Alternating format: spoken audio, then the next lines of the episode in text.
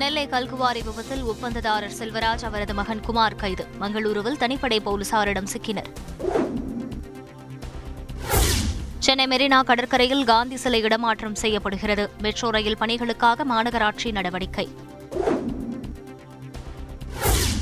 மத்திய அரசுக்கு முப்பதாயிரத்து முன்னூற்றி ஏழு கோடி ரூபாயை வழங்குகிறது ரிசர்வ் வங்கி. கடந்த நிதியாண்டுக்கான ஈவுத்தொகை என தகவல்.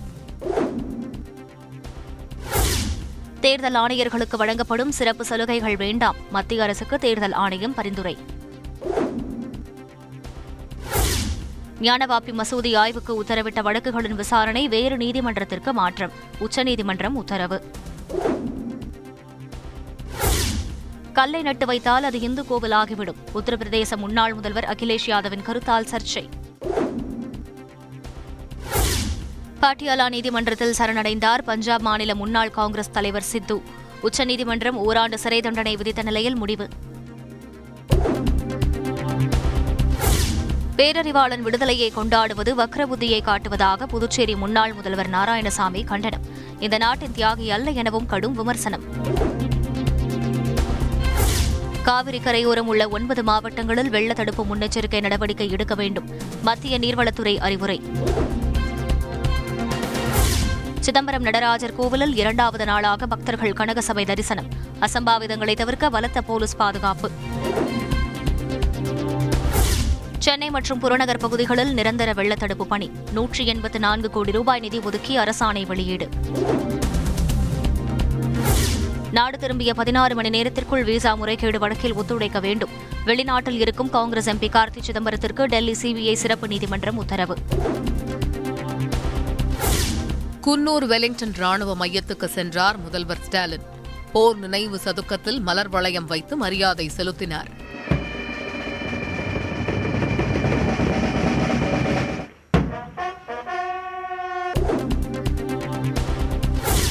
ஒவ்வொருவர் தலையிலும் எழுபத்தைந்தாயிரம் ரூபாய் கடன் இருப்பதாக அமைச்சர் அன்பில் மகேஷ் கருத்து.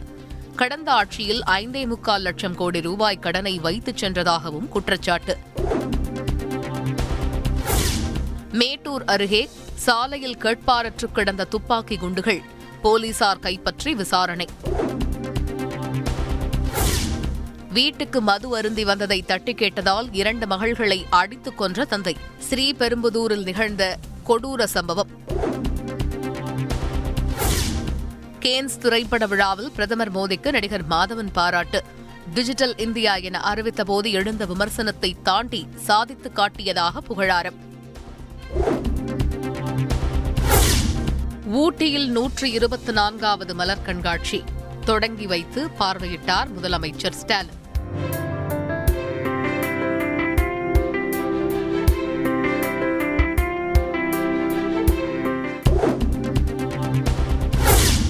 சென்னையில் டிஜிபி அலுவலகம் எதிரிலேயே கள்ளச்சாராய விற்பனை. எதிர்க்கட்சித் தலைவர் எடப்பாடி பழனிசாமி கடும் குற்றச்சாட்டு. நாமக்கல்லில் குவியல் குவியலாக பிட் பேப்பர்கள் பறிமுதல் செய்யப்பட்ட விவகாரம். தேர்வரை கண்காணிப்பாளர்கள் பதினோரு பேர் தேர்வு பணியில் இருந்து நீக்கம். பசுமை பண்ணை கடைகள் மூலமாக மலிவு விலையில் தக்காளி விற்பனை செய்ய ஏற்பாடு. விலை உயர்வை கட்டுப்படுத்த கூட்டுறவுத்துறை நடவடிக்கை. ஸ்டெர்லைட் ஆலை விவகாரத்தில் வேதாந்தா நிறுவனத்தின் மேல்முறையீட்டு மனு. விசாரணையை ஜூலை இரண்டாவது வாரத்துக்கு ஒத்திவைத்தது உச்சநீதிமன்றம். குடும்பம் சார்ந்த கட்சிகளுடன் பாஜக தொடர்ந்து போராட வேண்டியுள்ளதாக பிரதமர் மோடி பேச்சு. சுதந்திரம் அடைந்ததில் இருந்து ஊழல் மோசடியால் நாட்டின் நேரத்தை வீணடித்துள்ளதாகவும் குற்றச்சாட்டு. மொழி அடிப்படையில் சர்ச்சையை கிளப்ப முயற்சி நடப்பதாக பிரதமர் மோடி குற்றச்சாட்டு. ஒவ்வொரு பிராந்திய மொழியும் இந்திய கலாச்சாரத்தின் பிரதிபலிப்பு எனவும் பேச்சு. ரயில்வே துறை தனியார் மயமாக்கப்பட மாட்டாது. மத்திய அமைச்சர் அஸ்வினி வைஷ்ணவ் உறுதி. தமிழகத்தில் பணிபுரியும் ரயில்வே ஊழியர்கள் தமிழ் மொழியை கற்க முன்வர வேண்டும் மத்திய அமைச்சர் அஸ்வினி வைஷ்ணவ் வலியுறுத்தல். லாலு பிரசாத் யாதவிற்கு சொந்தமான இடங்களில் சிபிஐ சோதனை. டெல்லி பீகார் உள்ளிட்ட பதினேழு இடங்களில் அதிரடி ரெய்ட். அசாம் மாநிலத்தில் ஏற்பட்ட வெள்ளப்பெருக்கால் ஒன்பது பேர் பலி. கொபிலி பிரம்மபுத்ரா உள்ளிட்ட ஆறுகளில் கரை புரண்டோடும் வெள்ளம்.